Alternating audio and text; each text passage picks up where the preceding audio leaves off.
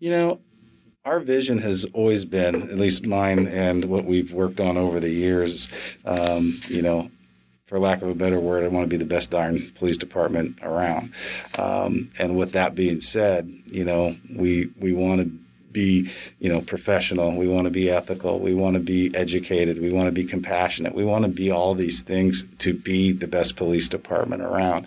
I think over the years, from even the time that you know I started, and it's it's a continuing work in progress. So when when I sit and think about yeah, what is the vision of the police department and what the vision of uh, the officers and dispatchers for our department is. I, I, I want to be the best darn police department out there.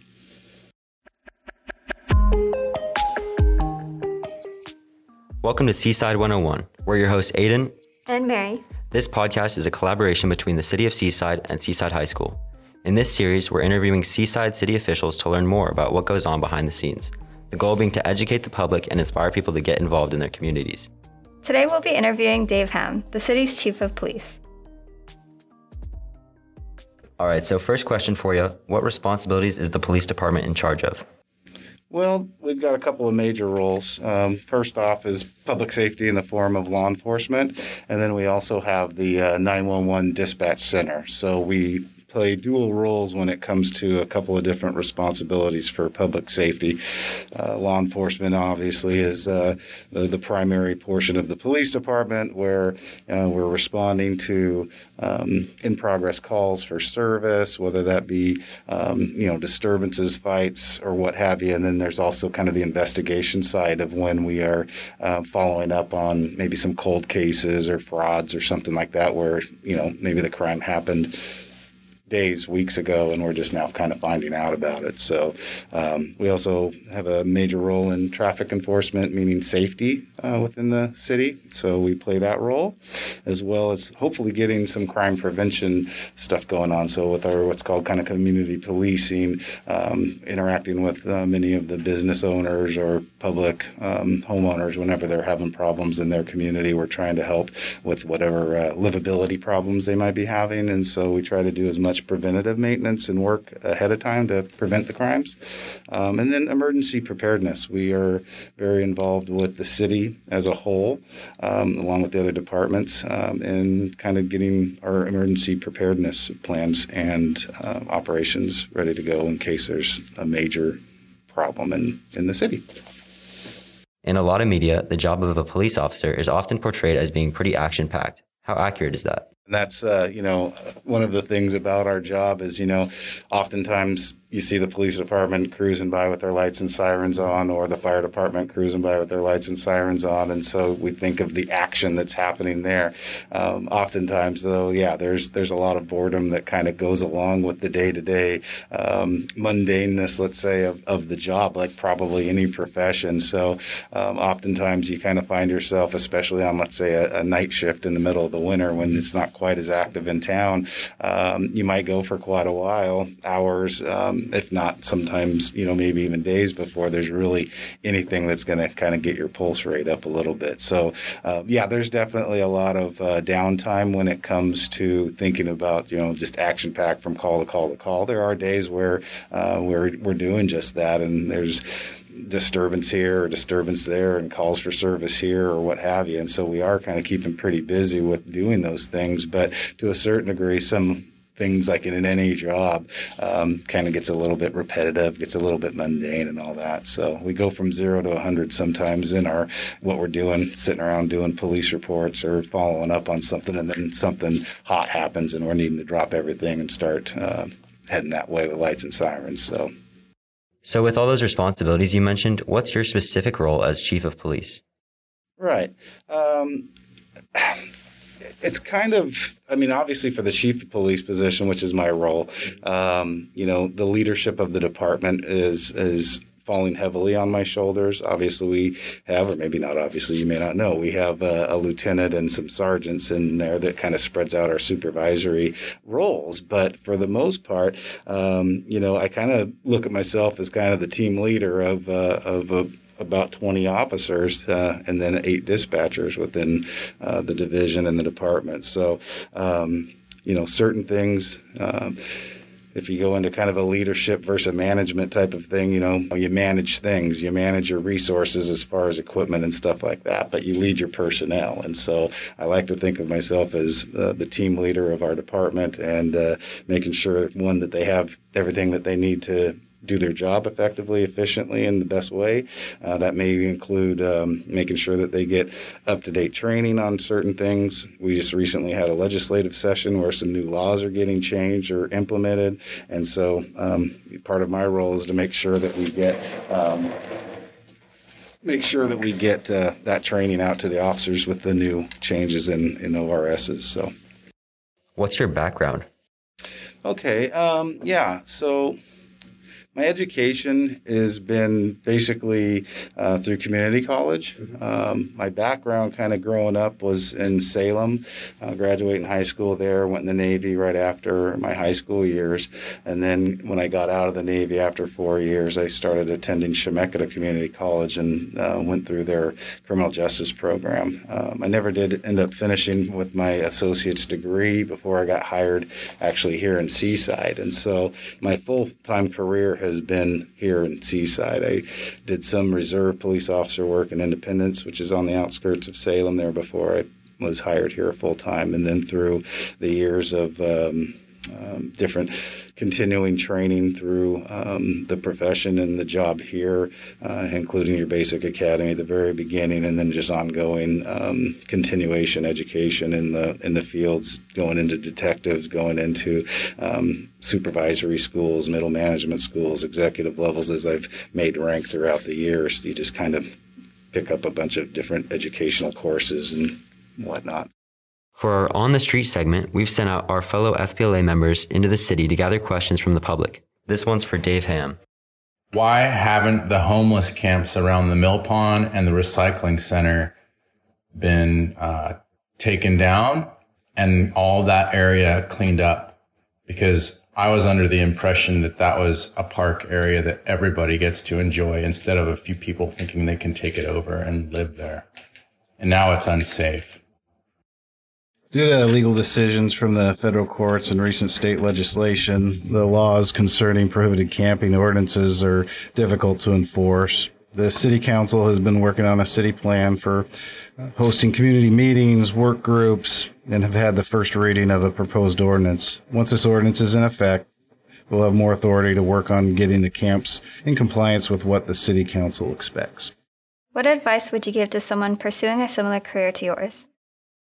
Um, you know, the the profession has changed a little bit over the years that I've even been a part of it, and I think probably every generation of police officer could probably come through and say something like that, if not in any department or profession. But um, one, I would be making sure that um, one, you do have a strong interest in what law enforcement is kind of about, um, and at the very basic part of that, I would say that you know you, you should have a drive to um, help other people and to have kind of a service minded um, personality, so to speak. Um, but the the tips that I have talked with um, people who are interested in pursuing it is oftentimes it, it's about um, you know college and criminal justice is always brought up, and it doesn't necessarily need to be um, a full blown college degree.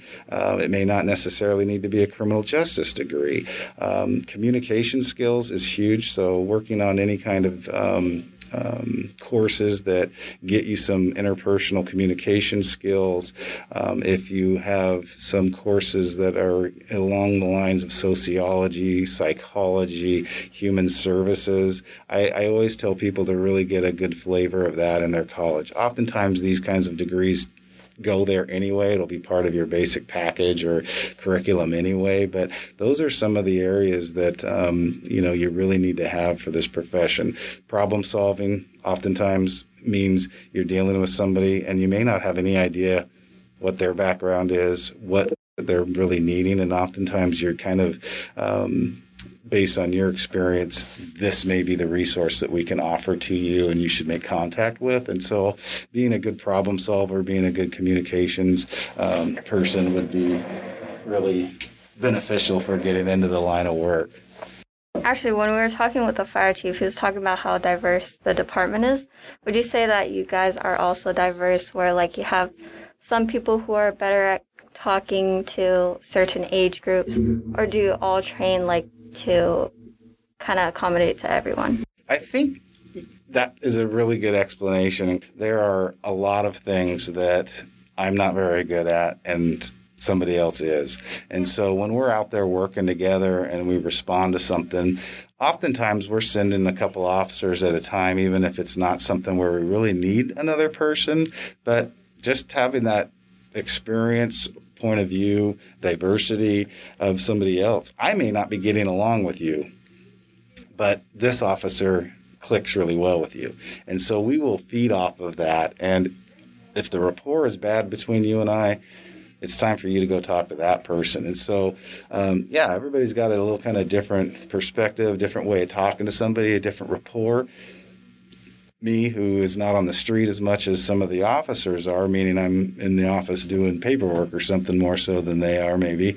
Um, I don't necessarily know everybody by name and face anymore. And so these officers who are out there may very well know hey, chief, you're dealing with so and so you might want to try this, you might want to try that, or I've got a really good report, then let me come over and help you out type of thing. So, absolutely, when you're talking about diversity of just being able to either one communicate with somebody or even um, the abilities that they have, I'm the first to admit that you know I can barely turn my phone on sometimes, and so when we're talking about um, downloading or getting some kind of information sent electronically, evidence of even surveillance video or something from another business or something, I oftentimes need to have somebody else come in and help me with that kind of work because I'm just not fluid and very good with it. So, yeah. So, absolutely. technology is, I guess, one of the challenges for you.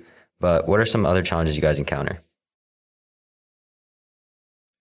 Um, right now, there's a big challenge for us that has to deal with um, mental health and um, homelessness within the city and world, really. Um, because there are certain laws are prohibited for us to kind of enforce certain things because of maybe some what's called case law. So a judge has determined this case with homelessness camping or something like that is maybe unconstitutional, but it's still on our books, and the people within our community. Um, want something to be done about it. And so there's a fine line sometimes with us being able to enforce certain rules. Um, and with the mental health side of things, that's a whole nother ball of wax because people are in crisis mentally uh, or in different places, aren't either very communicative or poorly describing what their issue is or don't want to have anything to do with you yet they're in such a crisis out in the community that there's really only us to call when we're really not trained equipped and set to to deal with them past kind of just an initial triage, so to speak, and maybe call mental health uh, workers to come in and help out. So, for me and for us, a lot of that um, problem that we're dealing with really kind of evolves around that and revolves around that right now. So, um, but yes, there's technology issues that come into play all the time for us because, you know, it's advancing and we don't necessarily have the means, resources, money to stay on top of, of really being able to combat a lot of computer crime type of stuff. So there are other agencies, state, federal, that, you know, you can get assistance with with some cases, but there's a lot of times where, you know, we're kind of missing the mark on certain things just because we don't really have the ability to we're a small department we're a small town and we just don't have the capability sometimes to go as deep with some cases that we'd maybe like to so kind of behind the ball on that one situation that Seaside Police had to deal with was the spring break riot of 99. The initial cause was unknown, but the end result was over 200 young people unleashing mayhem upon the city. The police had to bring out tear gas and riot gear to stop the meaningless chaos, and about 20 people were arrested in total. I just can't imagine the cause for such large scale chaos. The running theory is that it all started from a simple fight between a few people. I was going to ask you kind of mentioned earlier how the public kind of sees the extreme situations of what you deal with. I feel like a lot of that is due to how the media portrays you. What are your thoughts on the portrayal in media? Well, it really kind of it depends. It's situational, like a lot of different things. Um, when I sit and think about Seaside and how we've been portrayed, um, especially by our local media, um, it's it's good. I think we have a good relationship. I think they do a pretty good job of um, reporting what they're being told, uh, what they're seeing, uh, what they're getting, you know, input from all sides. Um, when I think about more regional media, such as you know, let's take Portland and the riots that have been going on and all that kind of stuff. I think they have a pretty um, wide berth with being able to show an image talk about that image, but maybe you didn't see what led up to that image. Meaning, yeah, you may just show tear gas being thrown or shot out uh, at a crowd or something like that, but you know, did they really report on how many times people had been warned that you're in violation of, you know, the crowd management plan that they have in place and laws and all that kind of stuff, or the fact that they've been hurling, whether it be bodily fluids, you know, bottles, rocks, fire sticks, whatever you want to say. And so when you kind of get a, a broader perspective that that did happen, and maybe it didn't, um, and but you're only getting that point of view that oh the cops are now throwing tear gas and lobbing tear gas for no apparent reason just because they want to have their voice heard. To me, that's where it becomes problematic, and it would be nice to see a more broad, open, and diverse reporting versus you know an isolated um, perspective. But generally speaking, um, you know, we have a, a, good rapport here with our local reporters. Um, and if there is ever a problem, I can go to them and, and talk with them a little bit about um, how I didn't feel that might have been accurate or what can we do to make this more accurate. Um, social media is a completely different um, platform that obviously we have you know zero control over.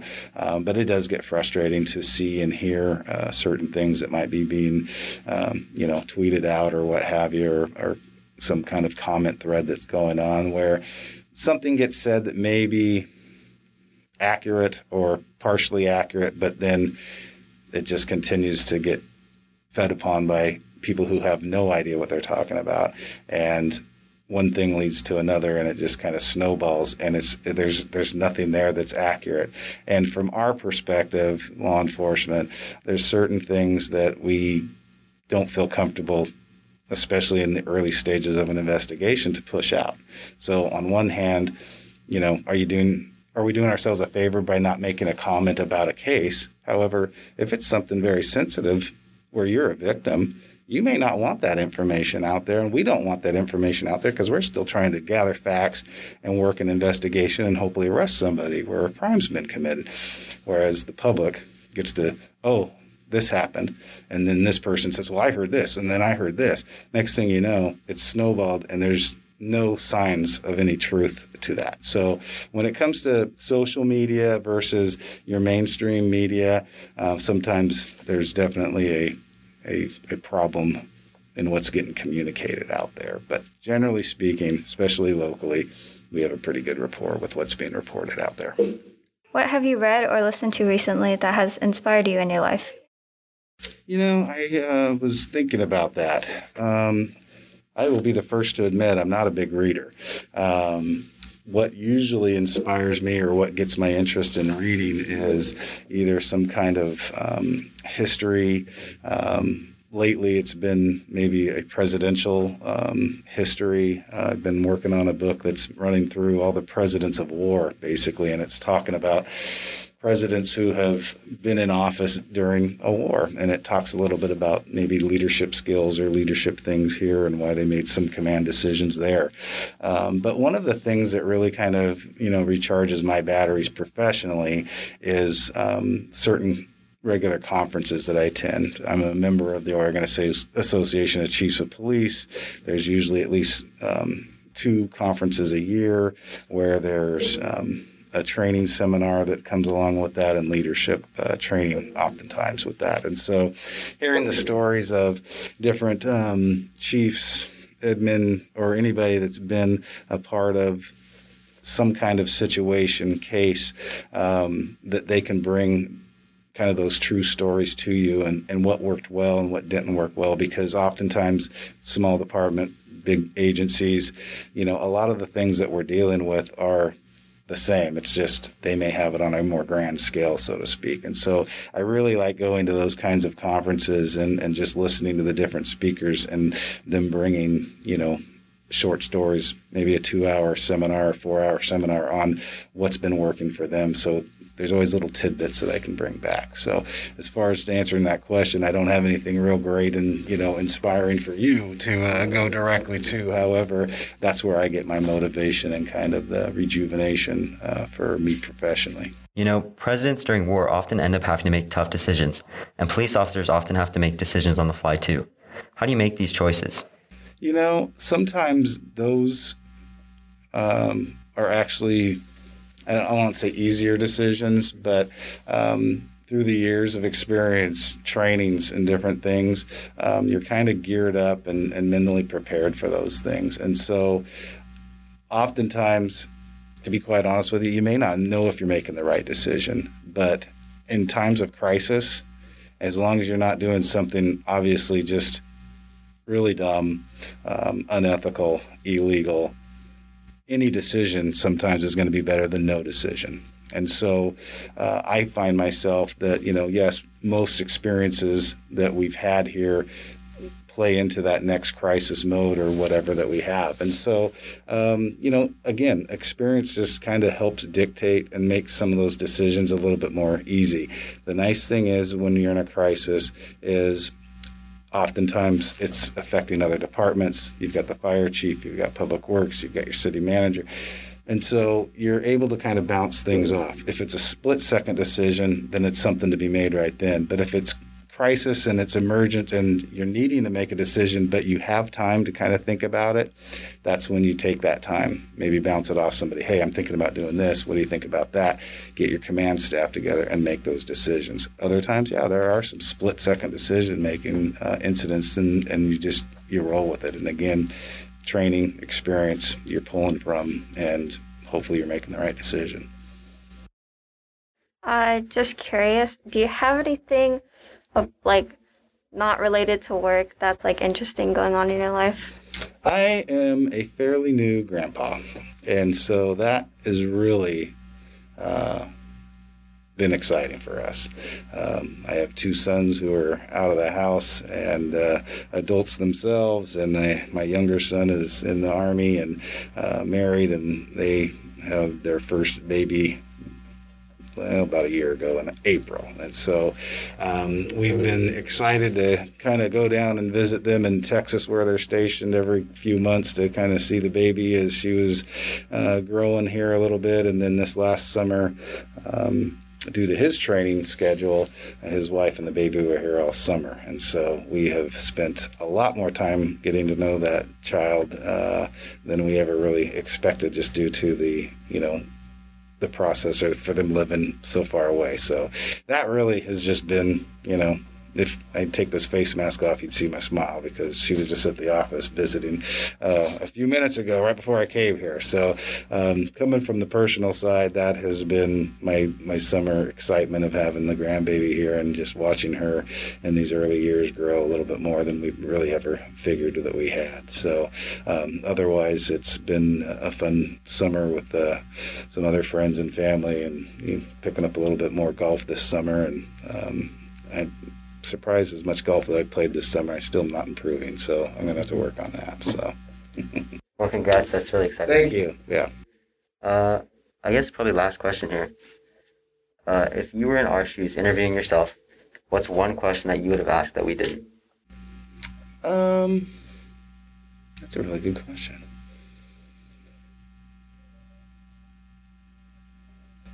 You know, I think we kind of we we really kind of touched on it, but I mean, you know, really going into one's motivation into you know any profession and why they were going there. And i think you guys really kind of hit on that a little bit earlier but um, you know in this particular line of work you know people's motivations may very well be be different. But um, at least for me you know again i think coming back to um, you know service of others um, what am i doing to um, you know stay motivated in the position? This is one of those jobs that um, uh, it's very easy to get cynical over the years, and I probably have when I sit and think about my coming in 25 years ago versus you know today, but uh, a little more calloused or what have you. But um, you know what's motivating you to to, to stay there. Um, you know one of the things that um, you know, from the leadership perspective, that you know I might be interested in asking is how um, what you're doing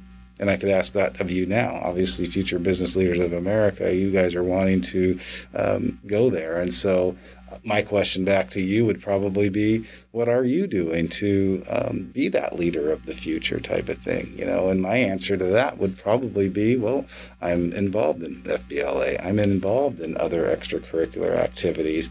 Um, what kind of service projects are you guys involved? When you sit and think about doing a profession like law enforcement and fire services or what have you where your whole job is about you know, protect and serve for the police department. That serve is service. What can I do to be your customer service representative for the city type of thing? And so, um, you know, what kind of service projects are you guys getting involved in, fundraisings or what have you? And so, yeah, I guess if that was to come back to me, you kind of touched on it. I'll just kind of, I guess, elaborate it a little bit more on that. Well, that wraps up the episode. Thanks again to Dave Ham for coming in for the interview.